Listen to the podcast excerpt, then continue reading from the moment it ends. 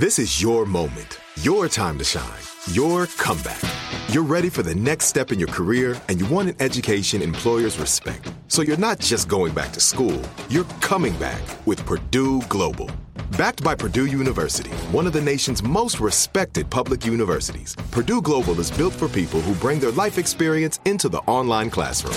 Purdue Global, Purdue's online university for working adults. Start your comeback today at purdueglobal.edu. Live Nation presents Concert Week.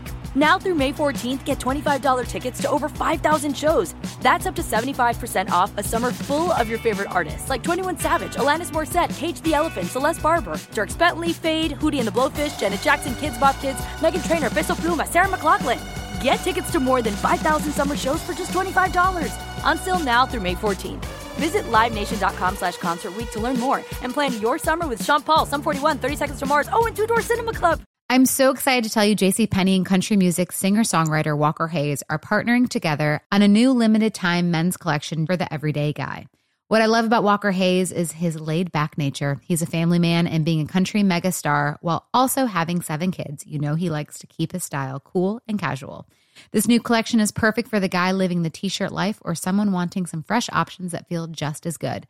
It's easy to wear, affordable styles that celebrate the ultimate family man, along with the quality, durability, and sensibility dads appreciate. Available online Saturday, May 4th at jcp.com and in store Thursday, May 16th, just in time for Father's Day. Limited time only. JCPenney, make it count.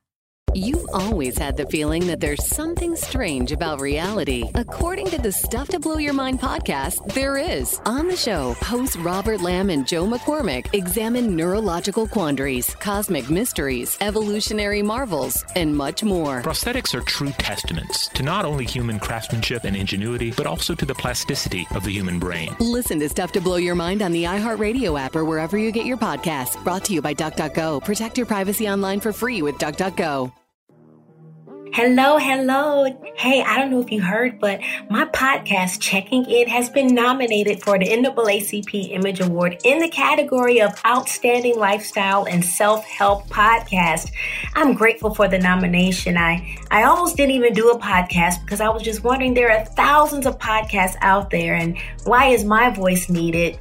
But a nomination from the NAACP lets me know that um, I made the right choice. And I encourage you to do, don't worry if there are thousands of something out that you want to do. No, nobody has your sauce. So listen, you can still vote. Go to vote.naacpimageawards.net. You have until February 5th, um, 9 p.m. Eastern Standard Time. And please listen to my podcast. We're part of the Black Effect Podcast Network on the iHeartRadio app or wherever you get your podcasts. Thank you for checking in.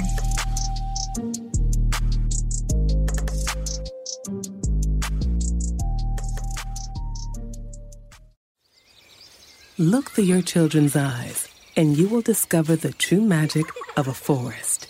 Find a forest near you and start exploring at discovertheforest.org. Brought to you by the United States Forest Service and the Ad Council. What's overthrowing the government? My consortium of shady financial interests. Woo! Wes, Wes, Wes, Wes. Ah, what's up? What's up? Yeah. I don't know. I got nothing.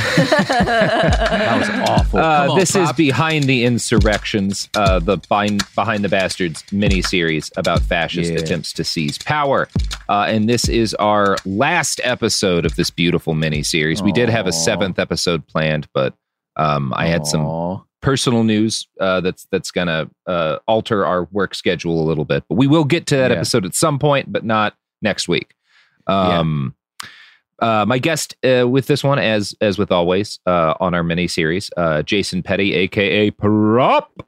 What's up? What's up? What's up? Proper G's in the building. Now, Prop, I'm going to cut Yes. right to the chase. Have you heard Cut. of the business plot? No. oh, good. Oh, well, one of the things that's fun about this is that um, uh, one of our characters from Behind the Police is the main character of of this story. Um, our Oh, old word. friend Smedley Okay. Butler, yeah, uh, the guy who ran the police in Philadelphia, the Marine general. Yes. so Okay, that's that's going to be him. exciting. Yeah. I know that guy. So the business plot is uh, it. There's a reason why you haven't heard of it. Uh, a lot of people have put in a lot of effort to make sure that people don't talk about this anymore. All right. Um, Imagine a cadre of plutocratic bankers, financiers, and media moguls all conspired to take over U.S. democracy and institute a fascist state hidden as a fake democracy. Um, shouldn't take a whole lot of imagination. Wait, Uh, yeah. yeah. Um, That's what people say the record industry is. yeah, the record industry, or Yeah, the way a lot of our government works right now, like the fact Yeah. that Janet Yellen uh, had financial ties to one of the giant hedge funds that uh, shut down the GameStop trading and stuff. Like, yeah, you know, Yes. it may sound that sounds familiar to people. Um, Yes. But usually we're talking about it. Most people are talking about, you know, when we talk about like, well, there's a cadre of elites who control, you know, the government. Um, they mean it in sort of a, a deep state sense. But there was Yeah. a time where the wealthiest men in America engaged in a very real conspiracy to have a paramilitary army seize the levers of power, overthrow the president, Uh-huh. and institute a fascist state. Um, and there's people alive today who lived through it. Uh, it happened in the 30s. So That's yeah, wild. yeah, yeah. This is a, this is a story people should know. Um, I think you'll find this one interesting. Prop. So our, our- okay, this is good. This is gonna be one of those ones where I'm like, I'm actually going in. Like, yeah, completely blind. this is a fun one. yes. So our our story starts with one of my favorite historical figures, as I told you, Major General Smedley Butler. We're talking about old Yeah. Smedley again. Um, Smedley. So uh, we're, we're going to start by talking about him because he's at the center of all this. So Sme- Okay. Smedley Butler was born in 1881. He was the eldest son of a Quaker family from West Chester, Pennsylvania. His father, Thomas, was a congressman, and uh, his maternal grandfather was in Congress as well. So this is a guy who comes from a lot of privilege and power. Um, Okay.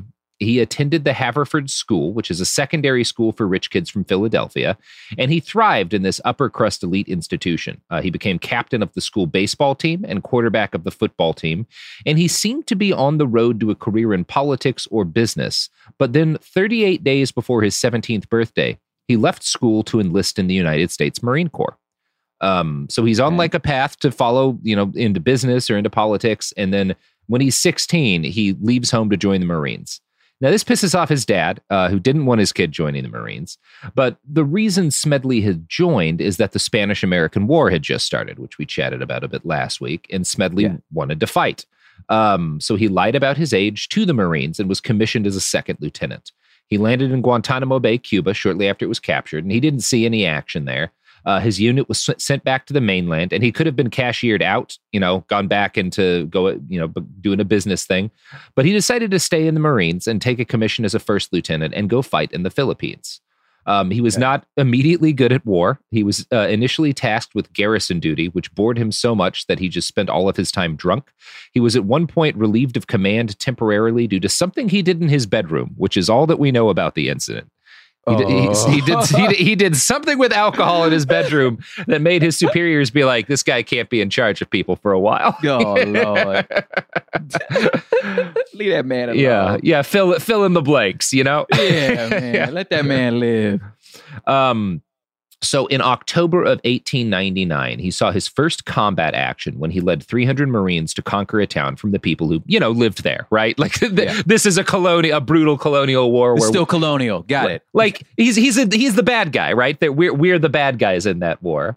Um, yeah, and Butler fell in love with battle, uh, and with the Marine Corps, he, uh, he just was very and was very good at fighting. Like he, it- this is a, a really Mhm. difficult, desperate uh, situation, and he he uh, comports himself well. He's good at, at, at leading men in combat.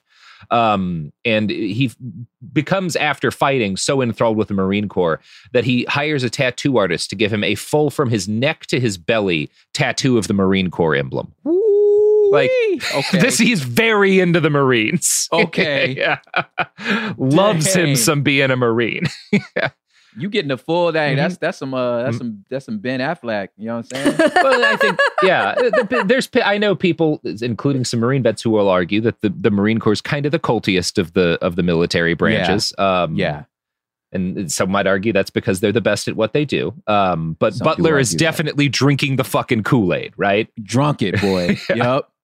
So he gets sent to China next as part of the U.S. detachment sent over during the Boxer Rebellion. Uh, he's wounded in combat, and despite having a bullet, like one of his men gets hurt, and he runs out to get him and gets shot in the leg. And despite having a bullet in his leg, he drags multiple men to safety while actively under fire and bleeding. Um, and again, the Boxer Rebellion, another brutal colonial action. Um, but he's he comports himself very well. Uh, now, at that time, commissioned officers were unable to receive the Medal of Honor. Otherwise, he probably would have earned one. But he received some decorations for his gallantry under fire. Smedley Butler would spend the next like couple of decades as he would grow into what was probably the best soldier in the American Empire. Like he is an exceptional imperial soldier. Um, he fights in the Banana Wars, which were a series of police actions and intervention in the Caribbean and in Central America, made on behalf of U.S. business interests, killing Yeah. people for he's he's he's killing people for banana companies. He's killing people for Yeah, United yeah, Fruit. You know, uh, he fights in Honduras, where he was constantly near death with fever, uh, and received the nickname "Old Gimlet Eye" because the, his eye. His every like he, he was he looked terrifying. He was this gaunt, uh, scar-filled monster with bloodshot eyes, um, Oh and like just feverish. Yeah, that's his. That old gimlet eye is like he looks like a fucking uh, a wraith. You know. I love this guy Yeah, so far. he's- except for his except for his colonial colonial stuff. Yeah. yeah he's fighting on the wrong side but he's objectively a badass um so butler Yes. racks up promotion after promotion he enforces u.s foreign policy in nicaragua he's sent as a Uh-huh. spy during the mexican american war he's sent as a spy to mexico city or one of the wars that we fought with mexico. He sent us a spy to mexico city to help the united states gather information for the siege of veracruz which a lot of people don't know we were doing in the early 1900s we like bombed veracruz. Yeah, that's yeah. um, there's a good Warren Zevon song about it. Butler was one of nearly 60 American servicemen who received medals of honor for their service in Mexico because he fights in, in Veracruz as well. Uh, and virtually all of those medals were complete bullshit. Like they hand out 60 medals of, uh, of honor for the siege of Veracruz, and they're doing it because Woodrow Wilson, the president, knows that like this is an ugly colonial war and he wants to dress it up by making it look like by putting out a bunch of stories of heroism and stuff. So he hands out the military's highest honor like candy. And there's actually a bunch of it's a big controversy at the time because a lot of veterans are like, you're devaluing the Medal of Honor by using it this way. Um, and Smedley Butler receives one of these show medals of honor. And he tries to return it, arguing that he'd done nothing to deserve it and he shouldn't get it. Uh, but he's ordered by his superiors to keep the medal and wear it on his uniform. Um, so you're seeing he's start he's starting to like realize like that's kind of messed up. Why why like I, I don't deserve this. Don't give this to me. Yeah. Um I like that. yeah. See, he's he keeps me he keeps me like imbalanced here. Yeah. Yeah, yeah, you're gonna. uh, He, he's he's he's a growth story. Smedley. Smedley's always Yeah. changing. yeah, Um, especially knowing because of the behind the police stuff. Like I know where this guy lands. Where Mhm. I'm just like, I sh- uh, why am I feeling any Yeah. sympathy about you? Yeah. Yeah, it's it's uh, that's that's not even quite. Yeah, we'll we'll talk about it. So in Uh-oh. Haiti, in Haiti, Butler wins his second Medal of Honor. Um, and this was one for actual fighting. His unit was sent into the country when the president was murdered by a mob. Uh, Butler and his troops were repeatedly outnumbered by insurgents, and over a long campaign, succeeded in breaking the insurgency and establishing order for the U.S. backed dictatorship. Butler himself helped organize the Haitian police, and in his own recollection, he and his men hunted enemy rebels, quote, like pigs. Um, so again, this he is a brutal soldier of empire, like building the police force for a dictator. Um, you know, you, you have to kind of look at What? Yeah, Yeah. yeah, it's not great. Um, it's, Yeah. it's not great. Now, Smedley was promoted to brigadier general at age 37. Uh, he was and remains one of the most highly decorated soldiers in the entire history of the United States military. He's got two medals of honor. Um, and he's he's like, you know, as a general rule, generals don't get medals of honor. Certainly not two of them. Um, they don't tend to be fighting guys, but Smedley is a fighting guy. He's not a stand back and give orders. He's a get stuck in kind of dude. Um, he desperately wanted to fight in France during World War One, but he was not assigned combat duty. This is probably because by the later stage of his career, he was seen as politically unreliable due to the tendency he developed over the years to say exactly what he felt. Uh, Butler retired in late 1931. He ran for Senate in 1932, supporting prohibition, but he was defeated. And in the late stage of his career, while he's still in the Marines, is when he's running the police in Philadelphia during that brief tenure. Um, so this is, you know, our story starts after he's, he, you know, he he took what he learned in Haiti and tried to apply it to the Right. Philadelphia police. It didn't work out great, but he's kind of the father, in a lot of ways, one of the fathers of militarizing the U.S. police. Okay. Um, and now he's he's retired. He tries to get into politics. He's not good at it. Um, and by the early 1930s, Smedley Butler, who is, is probably the greatest soldier in any empire ever had, um, had started to change his mind on some things. A lot of this had to do with the Great Depression and a social movement that it spawned called the Bonus Army.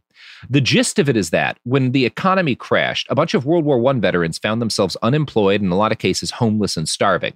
These guys Okay. had been given what were called service certificates in 1924, which was the government saying, We will pay you a bunch of money for what you did in the war, but not yet. Because these were bonds, so they couldn't redeem them until 1945, right? and the idea was got it. like imaginary money. yeah, imaginary money that like Yeah. in 30 years this will be enough money to maybe retire on, but like not now. But Yeah. there's we're Yeah. starving now, you know, like I can't Yes, wait another starving 15 now. years. Cool.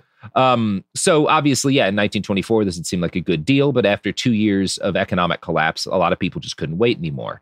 Uh, and in June of 1932, more than 40,000 veterans protested in Washington, D.C. Uh, they called themselves the Bonus Expeditionary Force or the Bonus Army, and they advocated for Congress to pass an immediate soldier's bonus for serving in World War One. Now, again, we're all living through our own version of, of something similar. So, you know what comes Yeah. next? Congress adjourned without actually doing anything. Here we go. This pisses the bonus army off, and they started getting loud and unruly. So the cop shot two of them, uh, which eventually provoked a riot. The whole mass of men set up this enormous camp in order to hold up and wait for Congress to do something. Right? They they like build a camp, and they're like, "We're not leaving until you give us some fucking money." Um, the bill makes its way into Congress, but it gets defeated. Congress, based on some powerful financial interests, decides it's too expensive to pay these veterans. Um, so they lose, they don't get their bonus, but the camp doesn't disperse. Um, and when the camp doesn't disperse, the Hoover administration announces that it's sending in the army to evict the soldiers. Now, it was at this point that General Smedley Butler visited the camp. Um, he told the soldiers that he thought they were well within their rights to lobby Congress. Corporations can. Why can't? Why can't people like us? You know. Um, He spent the night there with the men. Uh, he had breakfast with them. He told them they were good soldiers and he was proud of them. Um, and a week or so later, he leaves. And a week or so later, America's most overrated general, Douglas MacArthur, disperses the crowd with a mix of men on horseback and poison gas.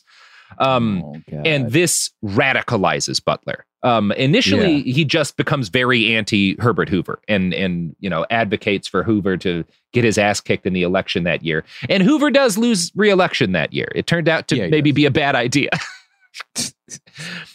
Can't turn on the people, bro. no, no, and he's a Yeah. shit president in general. Yeah. Um, so obviously, FDR, Franklin Delano Roosevelt, wins wins the election that year. He becomes the president. He promises Americans a New Deal, which wealthy Mhm. capitalists saw as a clear sign that Roosevelt was about to open the door to Soviet communism and take all of their money. God damn, Um, man. Just Yeah. why are, these, why y'all so scared all the time, man?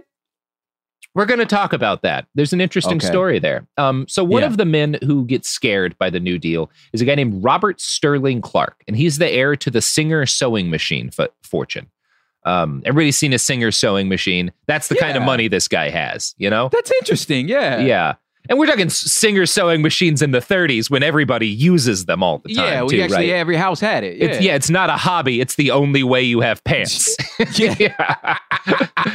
Um, another guy who got scared was a Wall Street financier named Grayson M.P. Murphy, and another was Prescott Bush, the father of President George H.W. Bush.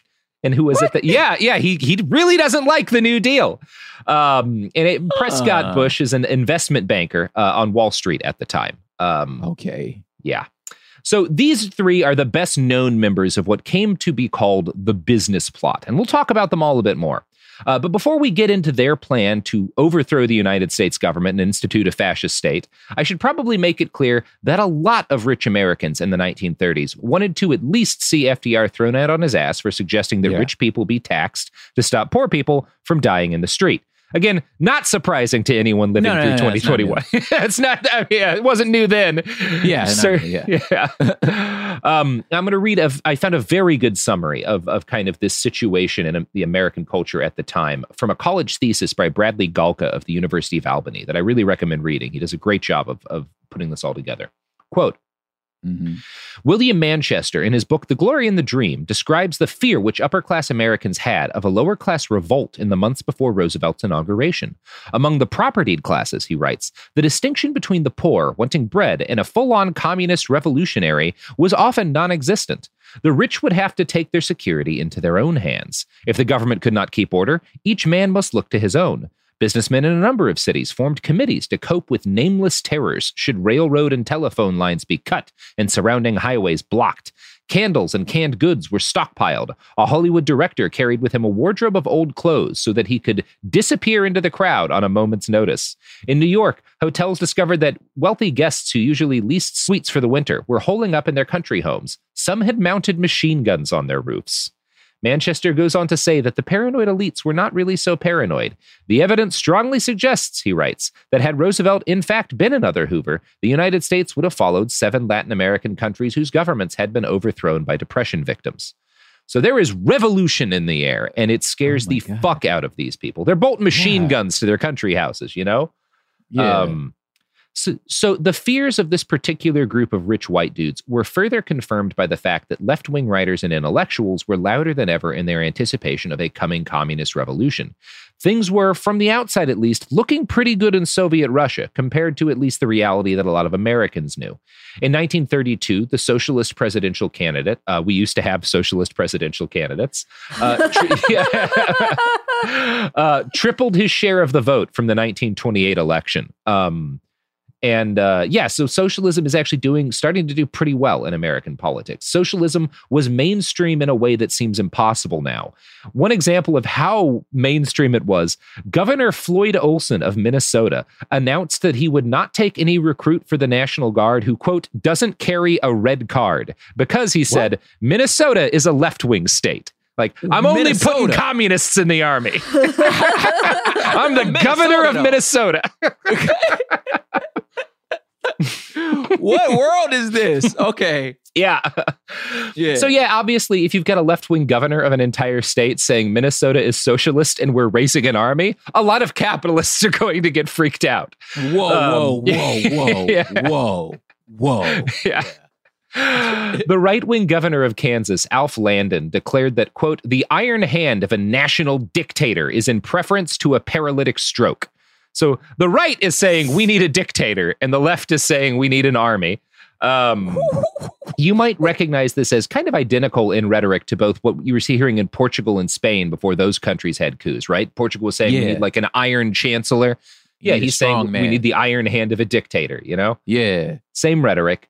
Uh, Republicans were surprisingly, or perhaps not so surprisingly, willing to endorse outright fascism over socialism. Senator David Reed of Pennsylvania, a Republican, stated If this country ever needed a Mussolini, it needs one now. Wait, wait, wait. You let that come out your mouth?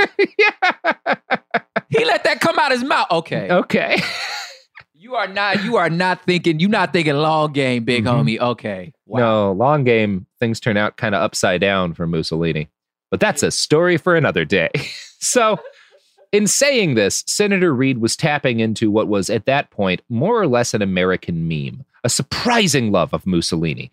P- Benito Mussolini was huge in America in this period. This is like the 20s and 30s. He the people I did love not his ass. know that. Yeah, so it's I did not know because I spent so you know obviously during this time I'm I'm in Harlem. Yeah. Like, my whole history is what's happening with black people right now. You know Mhm. what I'm saying? So I never even thought about my lord. Like there was Mussolini stands. Yeah. Okay. Yeah, that's what's happening with white people at the time. That's they're, crazy, they're being like, getting real into We're Mussolini. jazz. you know what I'm saying? We over here inventing jazz. You Yeah. talking about Mussolini kind of fly. Like, dang, man. Look at that guy. Look at the way he wears boots. So, historian John P. Diggins argues that a large number of American journalists in the 20s and 30s supported Italy's fascist regime from the March on Rome out to, up to the outbreak of Italy's invasion of Ethiopia in 1935. That's kind of what like stops the Yeah. Mussolini uh, Oh, uh, okay. honeymoon period when he gasses a bunch Invaded of people to death. Yeah. Um, but up until that point, he's really big. Uh, Diggins writes that a large number of American journalists, quote, succumbed to fascist propaganda, and a few actually prop- prostituted themselves in the pay of the Italian government. So Mussolini spends a lot of money um, trying to push articles and think pieces that would give fa- fascism a positive reputation in the United States. He's bribing reporters and editors Uh huh. um, to write articles that make fascism seem good. Now, historian Gian Mignone uh, notes that he Mussolini spent particular effort influencing, quote, the financiers who needed to be able to count on favorable future conditions for their European investments. Mussolini's favorite target and his best friends in the United States were J.P. Morgan and his family. Duh, oh my god. There they are. There you go, dropping these names. Yeah. These out of nowhere names. Where you're like, wait, that guy, like the story just turned so weird. It's Yeah. JP Morgan. It's so weird There that J.P. is. Morgan loved fascism. Turns out. Wild. this is when I wish I had one of those buttons so I could do the dun dun dun, dun. Yeah. Yeah. Now, another big Mussolini fan and his primary propaganda distributor was the press syndicate run by William Randolph Hearst. Um, also, big fan of fascism. Yeah, Willie yeah, Hearst. So, we'll talk a little bit more about Hearst in a bit, but I want to note that there were also some very good reporters at the time who saw what was happening, what Mussolini was doing, and who spoke out against it lucidly and properly. The Chicago Tribune's George Seldes was probably one of the best journalists for this. He wrote, quote, Far away, fascism has been attacked, exposed, and denounced by the same publications which for years ran articles lauding Mussolini and his notable backers in all lands, and the Hearst newspapers, which published from 1934 to Pearl Harbor dozens of signed propaganda articles by Dr. Goebbels, Goering, and other Nazis, now call them names. But no publication which takes money from certain big business elements will dare name the native or nearby fascists. In many instances, the publications themselves are part of our own fascism. And that so hmm. Seldes is kind of recognizing and, and was one of the few guys to be like really try to drum home drive home openly. And this he wrote this obviously after World War II started that like, oh yeah, as soon as we're at war, y'all are against Mussolini and Hitler, but you let them publish fucking articles before you bef- Yeah. before this shit happened. Yeah, come on, and, bro. And you ignore Live Nation presents Concert Week. Now through May 14th, get $25 tickets to over 5,000 shows. That's up to 75% off a summer full of your favorite artists like 21 Savage, Alanis Morissette, Cage the Elephant, Celeste Barber, Dierks Bentley, Fade, Hootie and the Blowfish, Janet Jackson, Kidz Bop Kids, Meghan Trainor, Peso Pluma, Sarah McLachlan. Get tickets to more than 5,000 summer shows for just $25. Until now through May 14th. Visit LiveNation.com slash Concert to learn more and plan your summer with Sean Paul, Sum 41, 30 Seconds to Mars, oh, and Two Door Cinema Club. Rain or shine, every day is a great day for fishing, right? You got rain gear, but you can't overlook sunny day gear. A Columbia PFG Solar Stream Elite hoodie has you covered on the sunniest days. Like literally.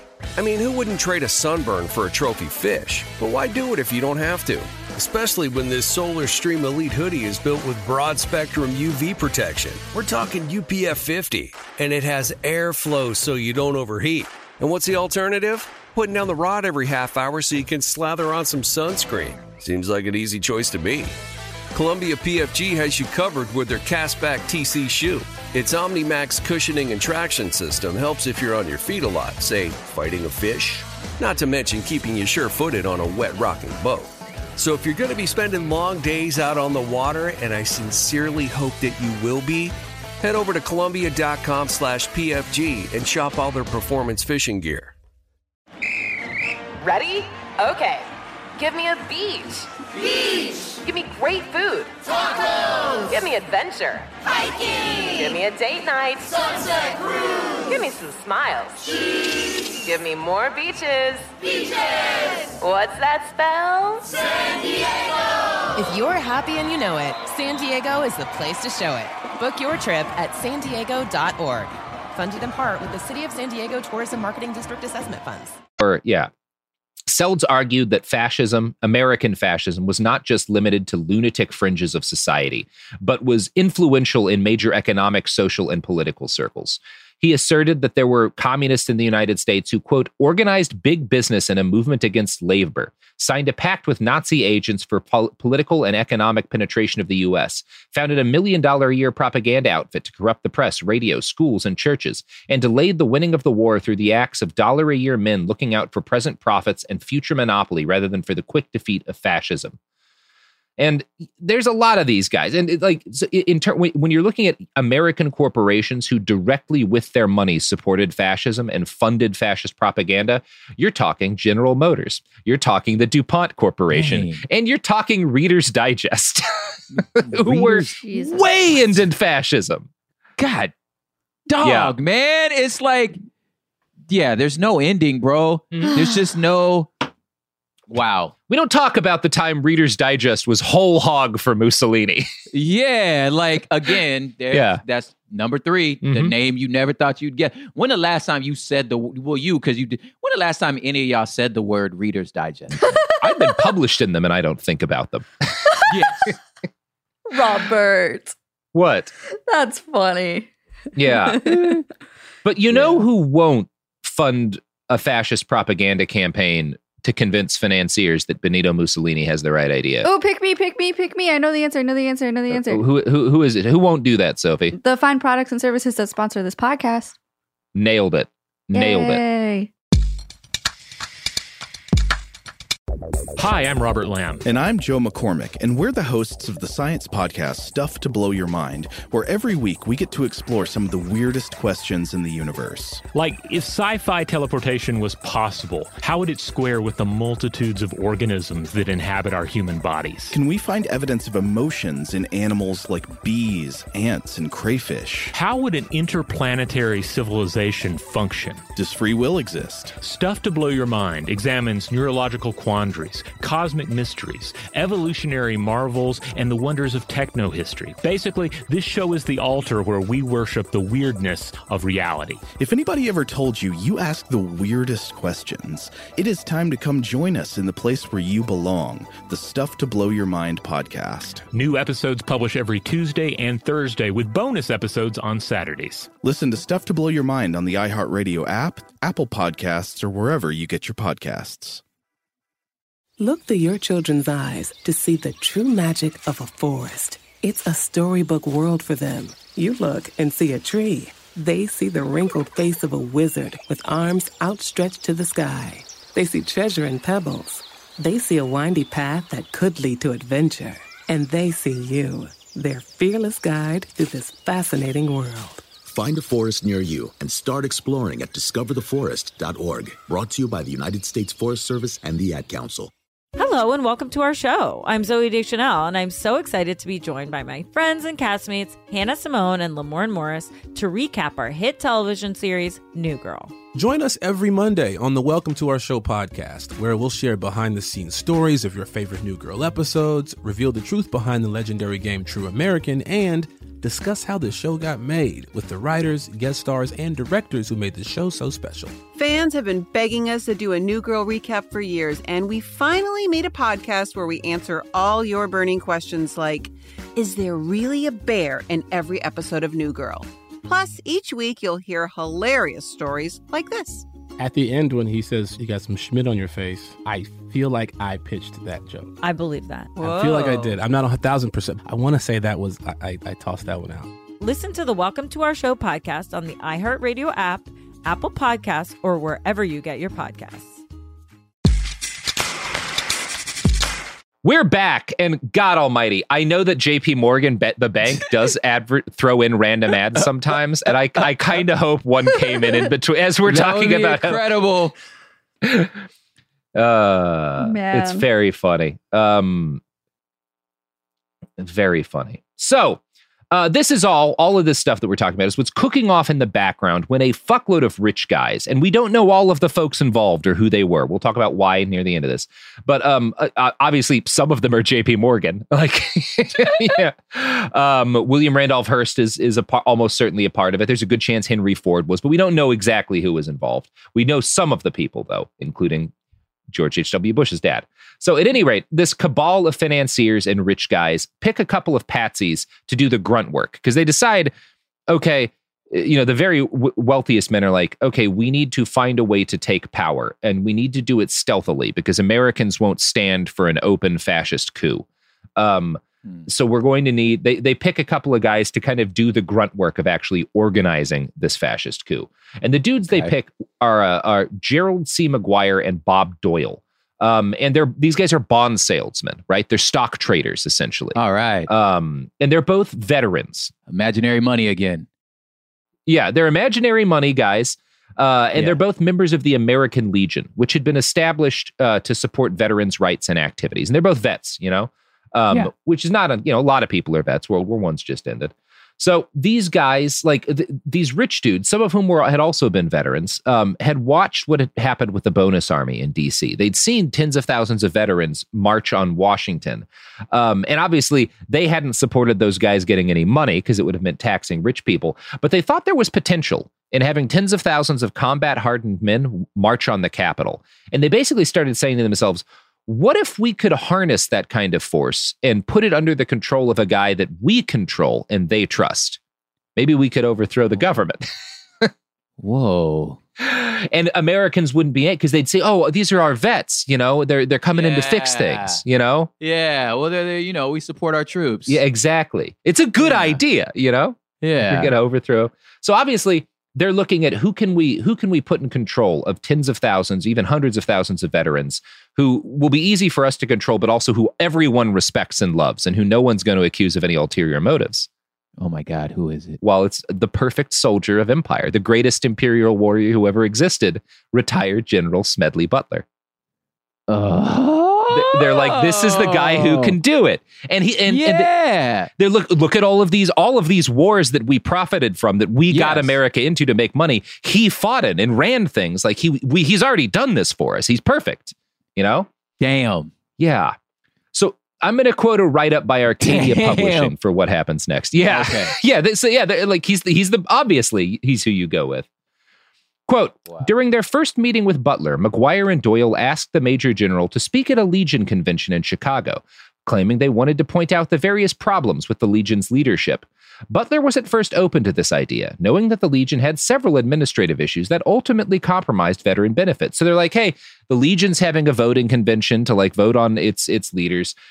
You know, we are also vets, and like we, you know, obviously you're you're the guy we respect the most. Would you give a speech about some of the problems our organization is having? And he's like, sure. You know, seems like a reasonable thing to do. Uh, He's always going to try to help out soldiers when he can.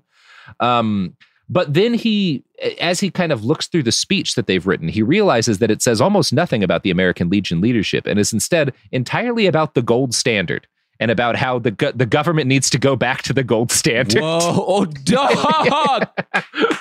Yo, I had to clap for that because I'm like, that is a juke. That is a really good juke. Mhm. Yeah, that's that that's a zag. And Yeah, yeah, Smedley, yeah. Smedley's like, wait a second.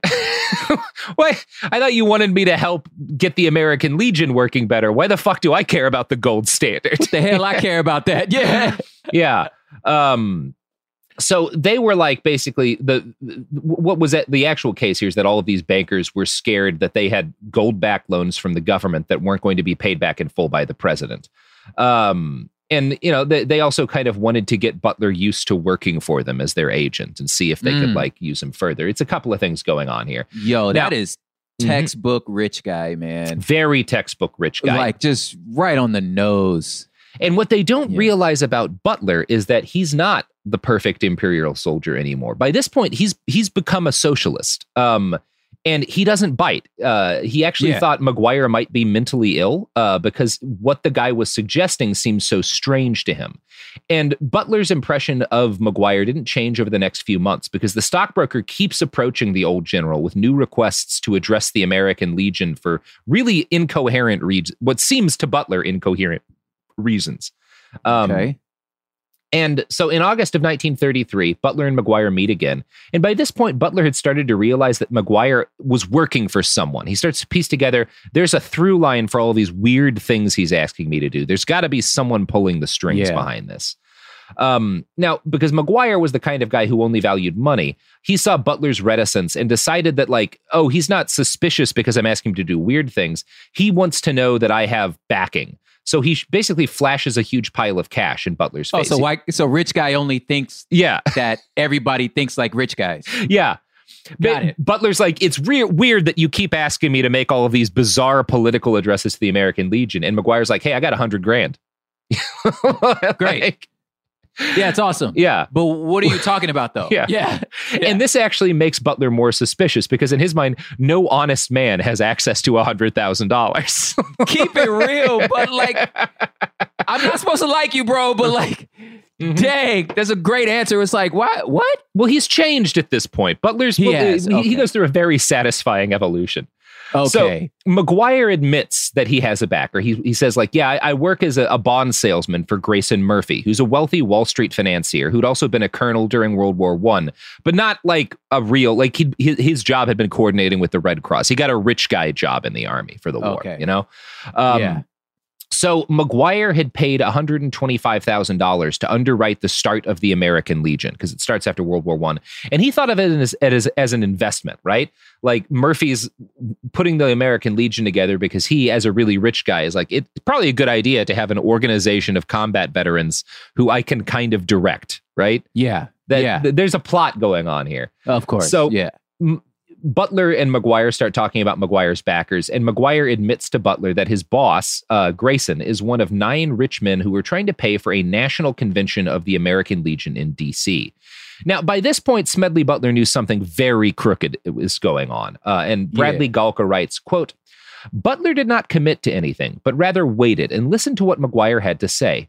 The two met at the beginning of September. When asked if he had begun recruiting men to go to the national convention, Butler said no. He told McGuire that he would not even consider cooperating unless he was allowed to meet with one of the principal backers of the plot. McGuire promised to set up a meeting as soon as was possible. True to his word, McGuire arranged for Butler to meet with one of the principals the following week. The man was actually an acquaintance of the general. His name was Robert Sterling Clark, known to Butler as the Millionaire Lieutenant. This is the singer guy. Clark had been a junior officer under Butler's command in China during the Boxer Rebellion. According to Butler, Clark had been a batty, sort of queer fellow who did all sorts of extravagant things. Called him a baddie? Baddie. Or like like as in like how we say that girl's a baddie or like as in batty as yeah, in B he's A kinda T like- Oh, Like this kid, this he's this. You know, there he goes to war with this guy, and everyone knows this kid is a millionaire, and he's weird, right? Like he's Oh, okay. a rich kid. You know, He's a I weird enjoyed rich that kid that was gonna- clarification. Yeah, I was like, wait, what do you mean by a baddie? I No, was no, like, no, no. And I was like, wait, you calling him a baddie and then saying, well, he does queer stuff. I'm like, you just called him a baddie. like, Yeah. bro, like, just okay. Now I get Uh, yeah. You know, So the man, yeah. let's clarify that. So so, the- so, so, so- wait, so make sure I'm following along. So at this point, Smedley's antennas are all like his spidey Yeah, senses s- and- and- tingling all over the place. Like some not right. yeah, You something know what I'm is saying? What fucked. Yeah. And then he's like, and I don't trust you, rich kids. Like, y'all ain't never seen no combat. You ain't Yeah. got no blood on your hands. Man, you you stayed on the porch the whole time. You wasn't running with the wild dogs. So Mhm. so help me understand. And then he goes and he meets one of these rich dudes. He's like, hey, I remember this kid. Yeah. Oh, it's Okay. this fucking kid. Yeah. Yeah. Okay. And he's also he's also this is kind of the guy that Smedley. He's a very intelligent man. He thinks Yeah. something is fishy, and he's like, I want to go up the food chain. I want to follow the money up. Yeah. I don't want to talk to you. I want to talk to the guy giving you money. You know. Yeah. Um, so the general meets with uh, Clark, this millionaire uh, heir, uh, and Clark's first question was whether or not Butler had read the speech that that Clark had helped write for him. And Butler was like, says yes, but it looks as if it were a big business speech. There's something funny about that speech, Mister Clark.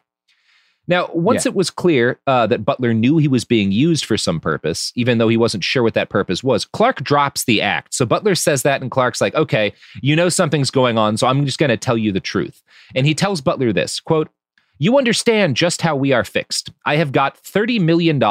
I do not want to lose it. I am willing to spend half of the 30 million to save the other half. If you go out and make this speech in Chicago, I am certain that they will adopt the resolution, and that will be one step towards the return of gold, to have the soldiers stand up for it. We can get the soldiers to go out in great bodies to stand up for it.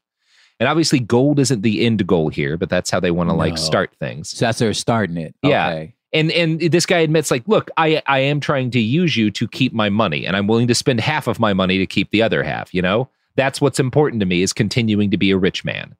Yeah.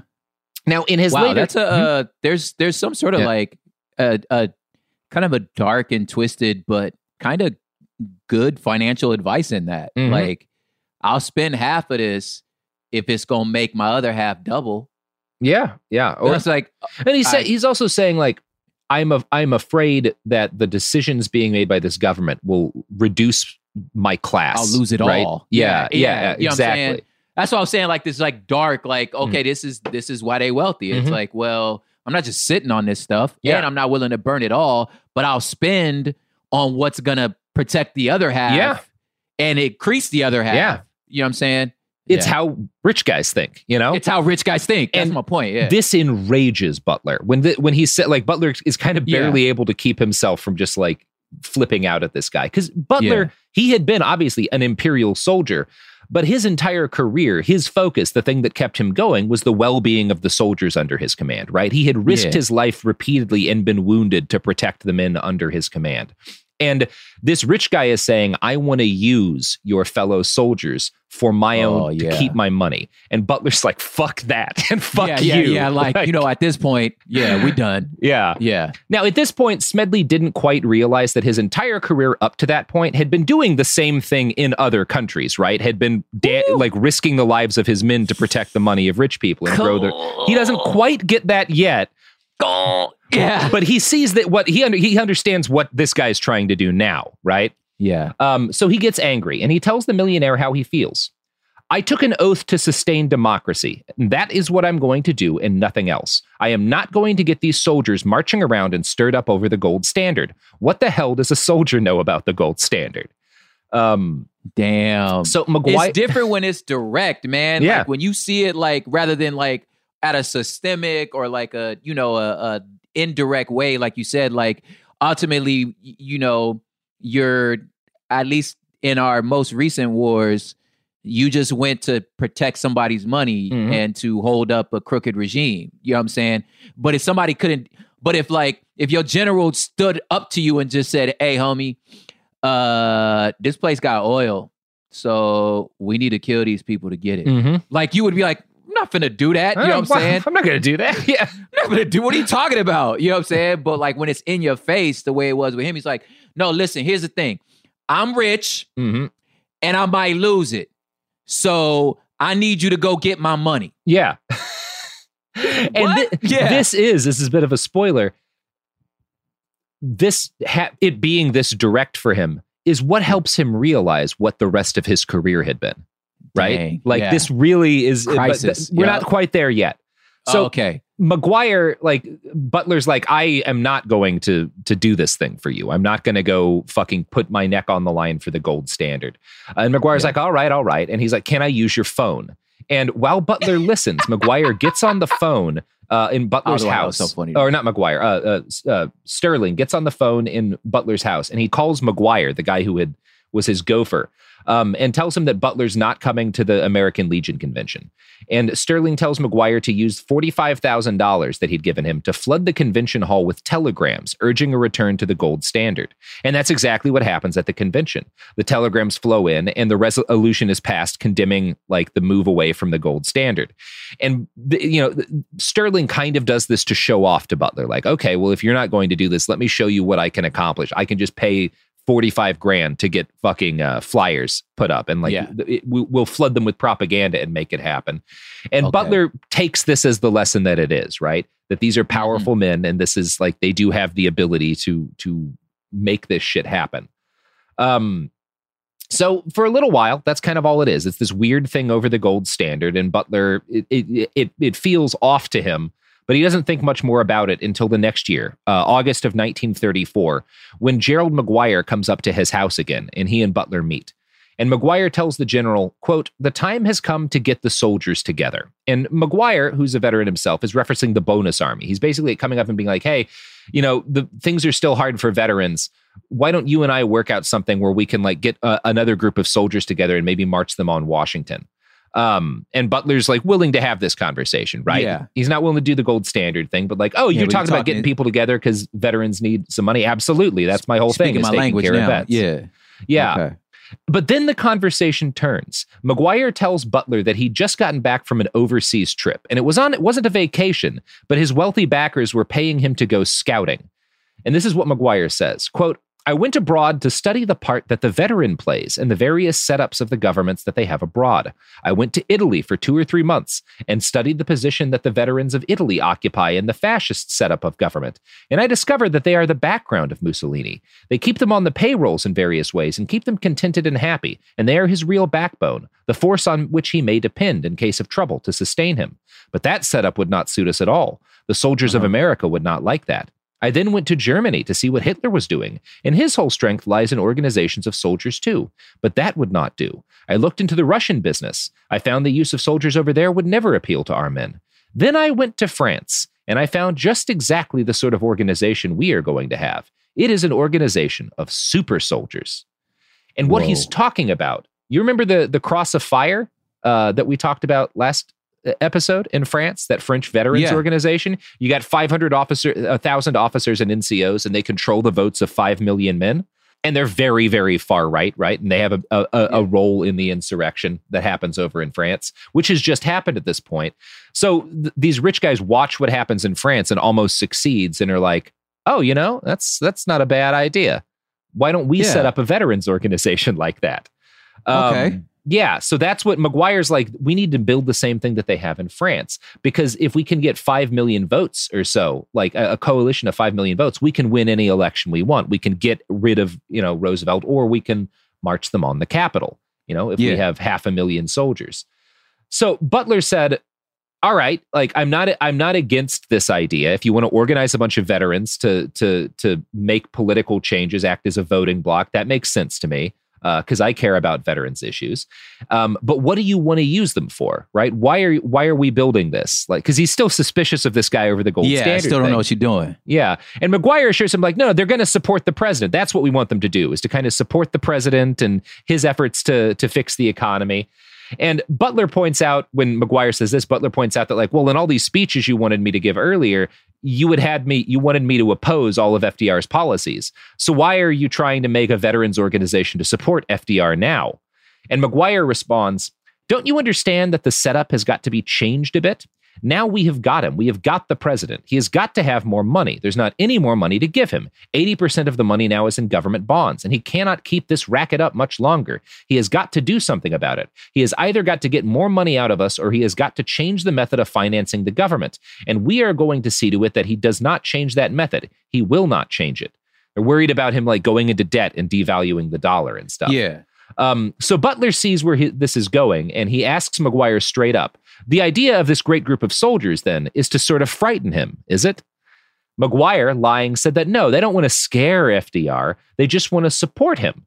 And then he introduces a new ah, idea. He tells Butler, you know, the president's overworked and he's he's an old man. He's not healthy. Wouldn't it be nice if we could give FDR an assistant president? We can use this big armed group of veterans to convince the president? president to create a new cabinet position, Secretary of General Affairs. And this person will do all of the actual work of the president, and he'll institute policies that my rich backers know are going to fix things for the American people. Whoa. FDR will still be president, but he'll just be ceremonial and will be controlling things. And this big armed group of veterans will make sure that everybody plays nice. Damn. Um, that right up under our noses, mm-hmm. bro. So McGuire tells Butler that this is all necessary because the president is sick.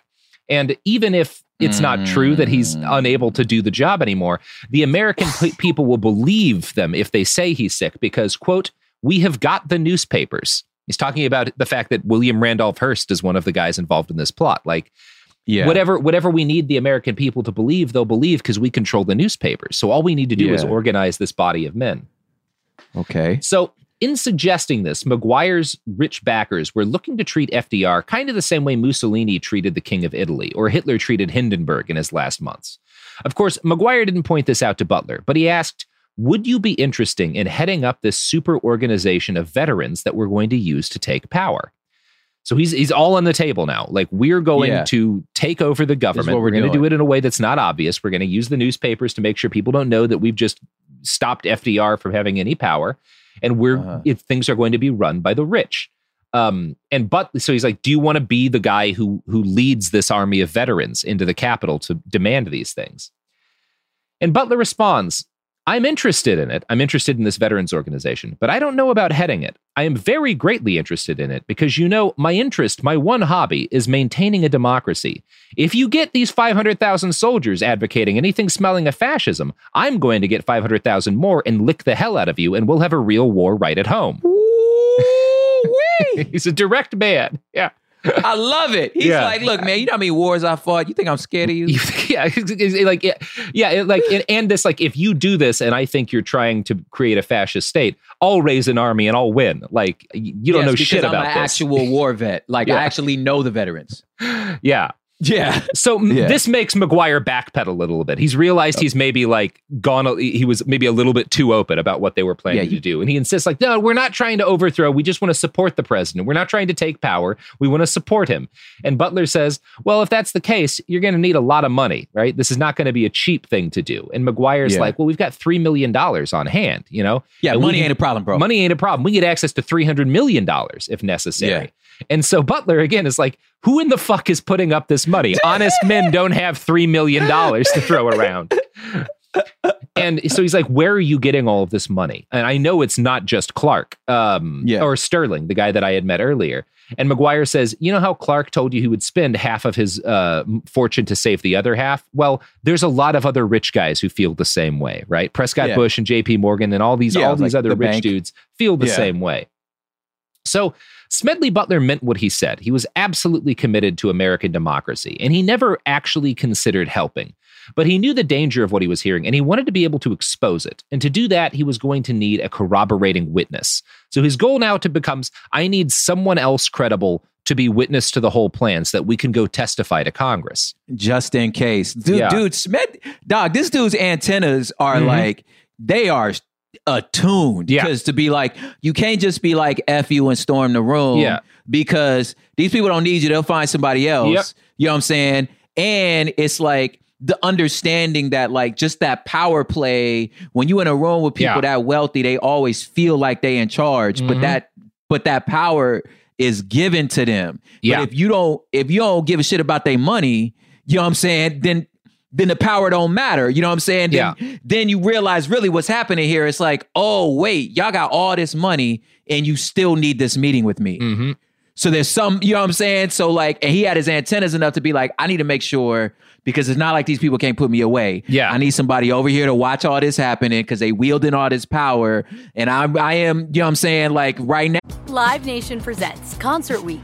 Now through May 14th, get $25 tickets to over 5,000 shows. That's up to 75% off a summer full of your favorite artists like 21 Savage, Alanis Morissette, Cage the Elephant, Celeste Barber, Dierks Bentley, Fade, Hootie and the Blowfish, Janet Jackson, Kidz Bop Kids, Meghan Trainor, Peso Pluma, Sarah McLachlan. Get tickets to more than 5,000 summer shows for just $25. On sale now through May 14th.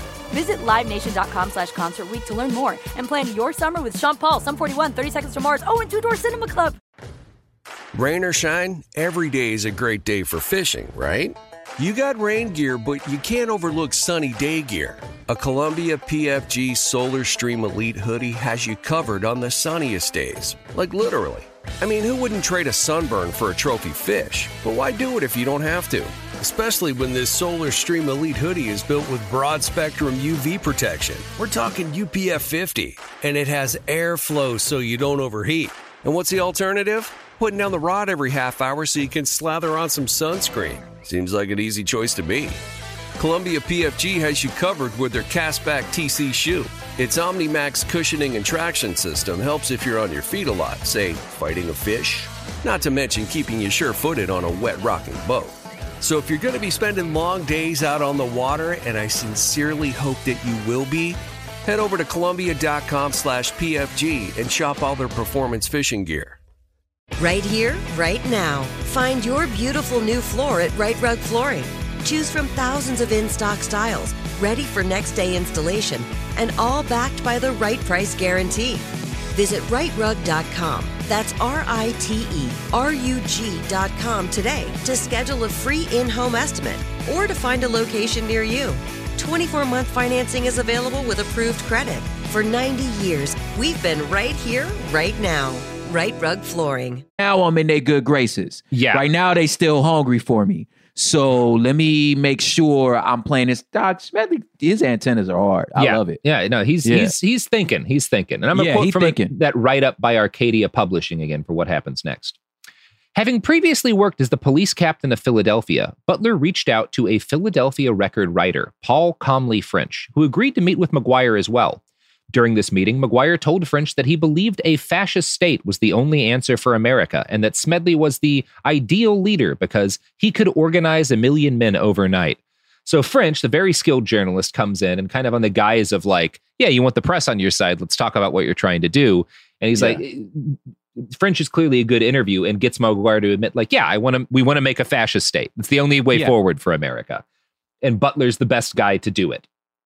So French takes detailed notes uh, after all of these meetings. He would later tell Congress, quote, during the course of the conversation, he continually discussed the need of a man on a white horse, as he called it, a dictator who would come galloping in on his white horse. Damn. He said that was the only way, either through the threat of armed force or the delegation of power and the use of a group of organized veterans to save the capitalistic system. Speaking of capitalistic systems, Speaking of capitalism, you know who won't incite a fascist revolution?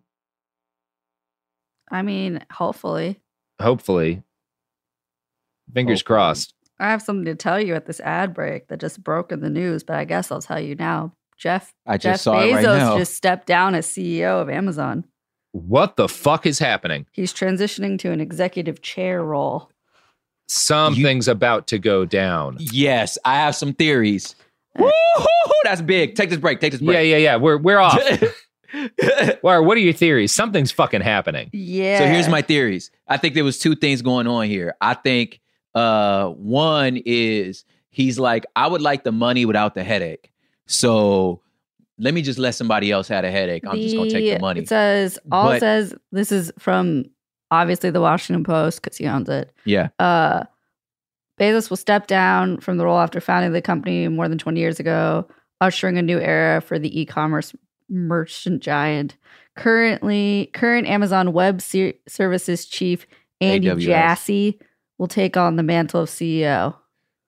I don't like. Uh, so I was I don't gonna like say, that because word the re- mantle. First of all, Yeah. Yeah, but I think the money from the like from the from the web support platform services is now outpacing the products. I agree. So they like we need to move that way. Number one and number two, I'm positive they're gonna break the company up. They're gonna Yeah. break the shit up because it's gonna I be a monopoly. so. Yeah, Yeah. and he's like, I better get out now. They're gonna break the shit up. I I really hope theory. so. Um it, Yeah. it should be broken up. It should be. it's too much of a of Yeah. a business. You can't be the grocery store and the groceries. Yeah. I think he just wants to go off into the moon and just spend the rest of his saying. life. Like you want to fucking. Be. I No. want. I want all the money without Yeah. the headache. No Mm-hmm. reasonable person would be worth a hundred billion plus dollars and want to keep doing a job. Why do you keep working? Yeah. Go fill an island with I don't know. no more, no or more rich white Like, guys go- with islands. I be, be I a veto cra- that. It's No what they islands. always do. Yes, but But no- at the same, yeah, it's like you don't Yeah. make a hundred million dollars Yeah. to keep working. It's No. like you'll he'll never spend this. You Yeah. will never spend this money. It's like the- the only So billionaire who's ever made sense to me is one of the Google founders who like spent hundreds of millions of dollars making a house blimp. And it's like, yeah, that's rad. Like, yeah, you live, on a, you live on a fucking Exactly. blimp. You know what yeah. I'm gonna do? I'm gonna live on a blimp. like, I can never. You can't even give it away. There's Yeah. not enough. There's not enough hours in the day. You don't. You're not gonna live enough years to Mhm. spend this. Yeah, you couldn't. Yeah. Uh, all right. What grows in the forest? Trees? Sure. Know what else grows in the forest? Our imagination, our sense of wonder, and our family bonds grow too. Because when we disconnect from this and connect with this, we reconnect with each other. The forest is closer than you think. Find a forest near you and start exploring at discovertheforest.org. Brought to you by the United States Forest Service and the Ad Council. Adoption of teens from foster care is a topic not enough people know about, and we're here to change that. I'm April Dinwiddie, host of the new podcast, Navigating Adoption, presented by Adopt US Kids. Each episode brings you compelling real life adoption stories told by the families that live them with commentary from experts. Visit adoptuskids.org slash podcast or subscribe to Navigating Adoption presented by Adopt US Kids. Brought to you by the U.S. Department of Health and Human Services Administration for Children and Families and the Ad Council. Conquer your New Year's resolution to be more productive with the Before Breakfast podcast. In each bite sized daily episode, time management and productivity expert Laura Vanderkam teaches you how to make the most of your time, both at work and at home. These are the practical suggestions you need to get more done with your day. Just as lifting weights keeps our bodies strong as we age, learning new skills is the mental equivalent of pumping iron. Listen to Before Breakfast wherever you get your podcasts. We're back. Ah, what a great what a great time. So, uh we're talking about yeah, this guy Butler brings in this journalist French who gets who gets these guys to throw down some dirt, right? And admit yeah. what they're actually looking to do. Yeah. Um now in his write-up on the business plot, Bradley Galka notes, quote, McGuire also discussed this group's intended solution to the national employment crisis. He said they were inspired by Adolf Hitler's policies in Europe, that the solution would be the institution of labor camps and barracks Sheesh. in America to mobilize the unemployed. You, you said you said it out loud. You said Yeah. you, you're not supposed to say that out loud, bro. this Hitler guy has some good ideas. I'm just saying, like we could save. Mm-hmm. You hear me? Hear me out. Yeah. We could save capitalism. We could save cap. What if we put the poor in camps and make them work for us? They're not doing anything, right? They're not doing anything right. Shouldn't be voting. They're just got to vote to take our money. Put them in camps. Uh, such an initiative, McGuire insisted, would solve the problem overnight. He also revealed that the plotters would force all suspected radicals across the country to register their movements with the government. That way, Oh said God. McGuire, the new regime could stop a lot of these communist agitators who were running around the country. McGuire ended by insisting that another economic crash was inevitable and would come when bonds reached 5% interest. When that time comes, he said, the soldiers must prepare to save the nation. Now, it's worth reiterating two important takeaways from McGuire's interactions with Butler and French. First, during McGuire's meeting with Butler at the Bellevue Hotel in Philadelphia, McGuire claimed that he and the plotters have got the newspapers. He told Butler that whatever cover story his bosses decided to put in the papers would be accepted by the dumb American people who would fall for it in a second. Damn it, not wrong. Yeah, not wrong, not wrong. And Damn Bradley. Galka's write up of this is very good. It's and it's free, so I, I really recommend it for folks. Now, at this point, Butler decided he had enough information to go to Congress. On November 20th, 1934, he appeared before the Special Committee on Un American Activities. Before the committee and its lawyers, General Butler laid out the details of the whole sordid scheme, providing Congress with French's corroboration and the detailed notes that he himself had taken of every conversation. He swore under oath that this was all true and that a cabal of bankers and industrial magnates were plotting to overthrow American democracy. So he goes to Congress and he Oh, puts no. it all out on the line. And the story hits the news media soon after. The New York Post, which at this time is a liberal newspaper, publishes the first report, which is written by French himself. It outlines the details of the plot accurately. The Post also publishes a second, shorter piece, which provides the accused plotters with an opportunity to give their denials. Now, the Post coverage here was both responsible and vital, but McGuire had not been lying when he said that his secret backers controlled much of America's print media. A second wave of coverage bursts from conservative, Hearst owned newspapers. These papers tended to provide only the barest details of the actual plot and spend most of their time publishing denials by the accused magnates. One popular columnist, Arthur Brisbane, who worked for the Hearst owned San Francisco Examiner, suggested that somebody may have been deceiving General Butler. He portrayed the business plot as more or less a practical joke and wrote mockingly that those wicked and bad and outrageous Wall Street men were the ones who actually had the most to fear from a fascist dictatorship. Adam Off, huh? Yeah, A flim flam, boy. yeah, Flim flam. yeah. Oh, look That's at this Ed- dumb general. He just, he just, he, he- he got took in by a practical joke. You know, Listen, he doesn't understand, you know, dog. And and I, I man, I imagine even like how you stand in front of Congress and like this I, I I don't know, like if you have this this like sinking feeling when you're trying to say something that you know is true and you're positive the people in front of you don't believe you. And you're like, ah, ah damn, this ain't going I'm stuck, ain't I? You know what I'm saying? Like, I, I wonder if I don't know why, as he was talking, that was like the moment I pictured when he's like, he went to Congress to tell them that like he's snitching, but it's like a good type of snitch to where I'm like, Yeah. No, I'm trying to tell you the truth. This is what these people are doing. Yeah, I don't know. Cause it's like even coming out of his mouth, he was probably like, Do I sound crazy? I might sound crazy, but I'm trying to tell you this is what they doing. Mm-hmm. Yeah. Wow. Yeah.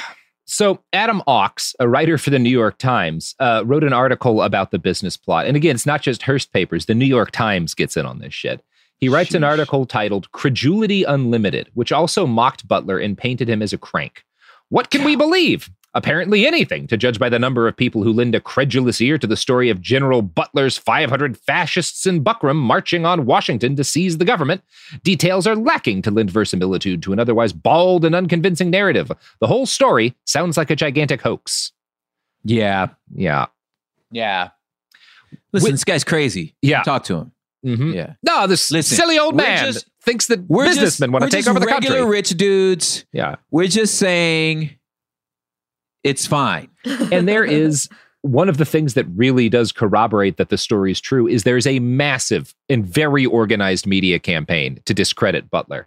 And it's not Yeah. just journalists. Will Rogers, the former cowboy actor who like half of LA is named after. Yeah, I was like, wait, wait, wait. Will yeah, Rogers? yeah, that Yeah. Will Rogers publishes an article in the New York Times. He gets to write a column for the Times. And this article both mocks uh, Smedley Butler and in the article, after making fun of Butler for being an idiot, Will Rogers volunteers to lead a fascist army in his stead.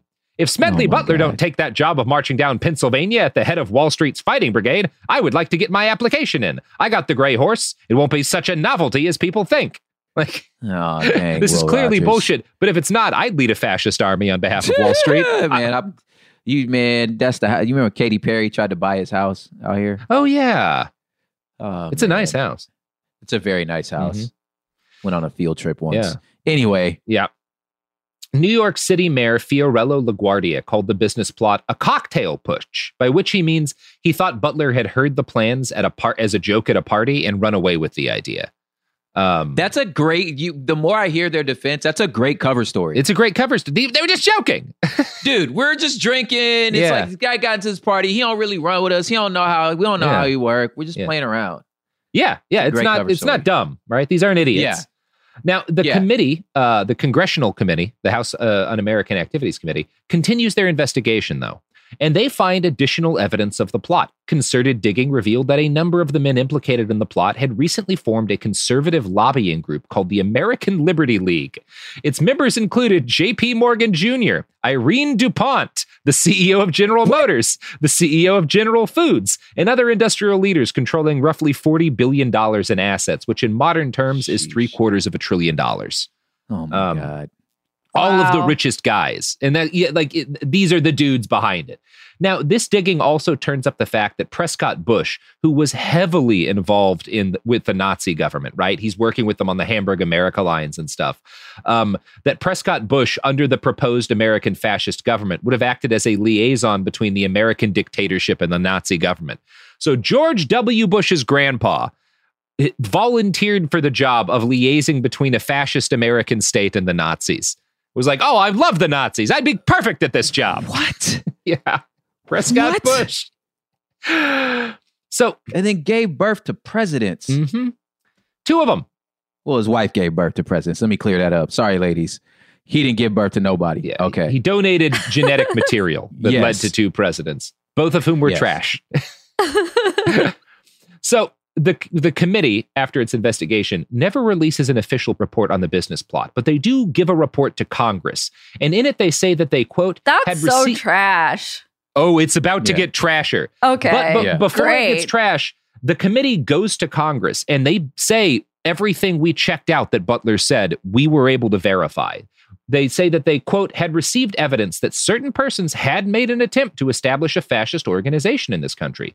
There is no question that these attempts were discussed, were planned, and might have been placed in execution when and if the financial backers deemed it expedient. The names of the individuals involved, they said, would have to be kept secret until they could be investigated and their complicity verified. So they're like, we we we looked this up and we found a lot of evidence that it was true, but we can't confirm anything 100% yet and we're not going to give the names of the individuals we found evidence about because we haven't finished the investigation, right? Which Yeah, sounds yeah, yeah. reasonable. That's how it's supposed to work, but they never finished the investigation. oh man. After saying, "Hey, well, yeah, this yeah, we've corroborated everything you said." Okay, cool. And we don't know why the investigation doesn't get finished. There are some theories, and I'm going to quote the Washington Post for one of them. According to journalist John Buchanan, speaking to the BBC in 2007, this was probably because Roosevelt struck a deal with the backers of the plot. They could avoid treason charges and possible execution if they backed off their opposition to the New Deal. Sally Denton, an author who wrote a book about the business plot, thinks the press may have ignored the report at the urging of the government, which didn't want the public to know how precarious things might have been.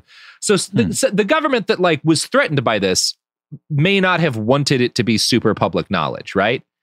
Just like the I don't think yeah, it's yeah. a good idea for people to know how quickly they came, how close they came to overthrowing us. Yeah, And- yeah, yeah, yeah, yeah. You should this. Yeah, and, and FDR probably sits down with these rich guys and is like, "Look, we can hang you, and it'll be ugly for everybody. Like there will be consequences. It'll suck for me. Like, Dog, listen. or you shut the fuck up and let me do the New Deal. You know? I love it, man. The brand, listen, this is a bad, this is bad for everybody. Everybody loses. Yeah. I'm gonna cut your head off. Mm-hmm. But like, let's just I love it. Good Yeah. job, FDR. Yeah, I mean, it was pro- like I don't know. I'm not going to say it was the right thing. I think it would have been better No. to prosecute these guys, but Totally. he's in a rough position. he does what it seems Yeah. like the best thing to do at the time. Now, based on her research, Sally Denton believes that had Smedley Butler gone along with the plot, it would have succeeded. Uh, and he might have been the only person capable of leading that fascist coup who also would have refused to do it. It is hard to overstate how lucky we are that he was the man they went to, right? Wow. Like the one Yeah. guy who had that kind of respect among veterans, who had that kind of uh, talent and that kind of experience, and also doesn't give a fuck about money, right? Like, yes, with the perfect, yes, the perfect combo. Yeah. Damn. Because he could, if he even wanted it and and cared about money, yeah, he could even extort these dudes. Yeah, yeah, he could. You know And what I'm they- saying? They're promising like we'll take care of your family. Your kids are never yeah, gonna have to worry like, about anything. damn right you gonna take care of my family. Yeah. Mm-hmm. You know what I'm saying? You take care of my neighbor's family, you finna take care of my children, they children. You finna take care of us until the 2020s. But he instead decides the thing that I swore an oath for was to defend democracy. Amazing. And that's what I'm going to fucking do. Um, and for his part, the business plot seems to have been the final straw in Butler's radicalization. He realizes after having been these rich guys trying to use him as a pawn that that's all he'd been doing his entire career as a soldier. He'd been a pawn of the rich. Uh, in 1936, he votes for the socialist presidential candidate. Um, Damn. In 1935, he publishes a short book based on a series of speeches he delivered. He tr- starts traveling around the country delivering speeches. A speech titled "War is a Racket," and I'm going to read you a summary Butler wrote of his own book that kind of explains where this goes. War is a racket. It always has been. It is possibly the oldest, easily the most profitable, surely the most vicious. It is the only one international in scope. It is the only one in which the profits are reckoned in dollars and the losses in lives. A racket is best described, I believe, as something that is not what it seems to the majority of the people. Only a small inside group knows what it is about. It is conducted for the benefit of the very few, at the expense of the very many. Out of war, a few people make huge fortunes. Damn. And he's there's a lot of good quotes When he from, say- from this and from that's a- Butler in general. That Hmm? is good. When he say the losses are in lives, but the profits are in dollars. Yeah. Good yeah. God. Yeah. Good God. That's a bar. And he is Damn. Because it's completely true. unsparing. Like another quote of his that I love. Our boys were sent off to die with beautiful ideals painted in front of them. No one told them that dollars and cents were the real reason they were marching off to kill and die. God dog, dude. Yeah. I have a homeboy, a musician. He's a friend, but he's an incredible rapper. His name's Bamboo. He, uh, from Filipino dude up, up, up. Well, he's from LA. He lives in the Bay. His wife, Rocky Rivera, both amazing artists. Uh, their whole label, Beat Rock, they're all these like left wing guerrilla warfare, like super revolutionary dudes. But he was he was a LA dude, got in trouble with the law, and then you know, like any other brown kid, you go to the military to try to like you know get out of jail, and kind of the same scenario. He came out of that so radicalized, so ready to be like, yeah, this is all bull, and I will never send another child. You know what I'm saying? He's not at all a pacifist. Don't get me wrong. Yeah. Like the brother got a collection of like ancient island weapons, let alone Yeah. guns. You know what I'm saying? So he ain't no pacifist, but he's like, I'm not dying for someone else's yeah. pockets. Yeah, it's like, Yeah. dog, yeah, this is crazy. Yeah. Yeah, and and Butler Butler is that like Butler's not a fascist uh, or uh, not a not a pacifist, and he's not, Not anti-military. He loves the military. He hates what it's used for, and he Yeah. when he's delivering these speeches, he's trying to get Americans on board with a complete reformation of the military. Um, he believes that it should only ever be defensive in nature, and in order to make it that, he thinks the Navy should be limited to operating within 200 miles of the coastline, and the Army restricted from ever leaving the confines of the continental United States. Um, Damn. Yeah. Uh, now that same That's year, interesting. yeah, Okay, uh, yeah, that Yeah. because he's trying to like uh, he he's he, he thinks we need a military. It just we have to find a way to stop bankers from being able to use it to to fight wars for profit. That's the problem. Um, wow. In that same year, 1935, Butler gives an interview to Common Sense magazine where he tells the nation, "quote." I spent 33 years and four months in active military service, and during that period, I spent most of my time as a high class muscle man for big business, for Wall Street and the bankers. In short, I was a racketeer, a gangster for capitalism. Oh, I remember that quote. Yeah. I remember that quote from the police one. Yeah, he was just like, man, I'm just a goon. yeah, I was just a goon. Yeah. Just muscle, just a Mhm. goon. And I, man, this needs to be in, dog. I wish. There's a reason it's not in your history textbooks, yeah, you know? like, this need to be in every history book. You know what I'm saying? Yeah. Because yeah, because the reality is we don't have like I was as you were talking, I was like, do is there any figure in America now that could do that? And I'm like, I don't know. Only the imaginary one. Like, Yeah. what, what was the movie? The American Sniper? Was that movie? yeah, yeah, that, the, Like, yeah, yeah. That dude's imaginary. You yeah, know what I'm saying? Like, guy is the real the guy- real the real person that he was was like a lunatic, like Yeah. a dangerous like murderer and a liar. Yeah. Um, yeah, and he couldn't lead no yeah. fascist insurrection. Yeah, you, you know what I'm saying? Yeah. But like if if if the guy that that was portrayed was a real person and maybe but we ain't got one in real life. You know what I'm saying? But the one that did exist came out of the other end going, "Yo, these wars were crap." Yeah. And I was just out there getting y'all's bags Mhm. and this is ridiculous. I was Damn. a fucking gangster. I was you know? a goddamn Uh, and goon. He spent the rest of his life giving speeches and trying to radicalize veterans and mourning uh, in public that he and his comrades had only ever fought for, in his words, the benefit of millionaires and billionaires. He insisted man. that he had named names to the committee, that he had that he had given the names of the people involved, but that those names had been removed from his testimony before it was made public. In a radio interview, he insisted, like most committees, it has slaughtered the little and allowed the big to escape. The big shots weren't even called to testify. Yeah. if that ain't the streets, boy. It, it's very, and it, it's not for nothing that he he's, he names himself as a gangster. You know, he Yes. recognizes like It's exactly why. Yeah, I'm saying the little the little corner boy doing 15 years. Mm-hmm. You know what I'm saying? But nobody go to the, you know what I'm saying, the the the the Russian oligarch that got him 15 bricks. You know what I'm Yeah. saying? Like he's living nice in the Hollywood Hills. He, they don't even Mm-hmm. he's not even in the testimony. You know what I'm saying? That's crazy. And it's fucking one of the things that is because there's so much that's a bummer about this story, right? That they just get away with it. But there is Yeah. there's hope in it too. And and the hope I think is in the story of Smedley Butler, this guy who could not have been a more dedicated soldier of imperialism and Yeah. realizes he was wrong and spends the rest of his life fighting against Yeah, what he you had- can't you can't Yeah. you know, there's no time machine. You can't go back and Yeah. undo what you did to freaking Haiti and Costa mm. Rica and the Yep. banana wars. You can't go back and redo that. But I can do the best, my best to pay it forward. That's Yeah. good, man. Yeah, it's it is a it's a real story of of redemption of redemption and of a man who was had a you got to respect the amount of self-knowledge to be able to admit I spent 33 fucking years as a gangster. Yeah. My friends died in a gang war over money, you know? Like Over they- money. it That's not wasn't- even ours. Yeah. And we don't even get to collect. Yeah. Big Sean on the last record was like, dude, y'all dying over street corners you don't even own. Mhm. Like, and it's like, yeah, that like that, where you just like, we don't even own, we don't even own these projects. We don't own these property. Dang, that's crazy. Yeah. Anyway, that's the business plot. so it happened here. It happened here. Uh, and the only reason it didn't happen all the way is that there happened to be one really good man in the middle of it. Dang, that is crazy. Yeah. So thanks, Smedley Butler. right? We appreciate you. One good dude. Mm-hmm.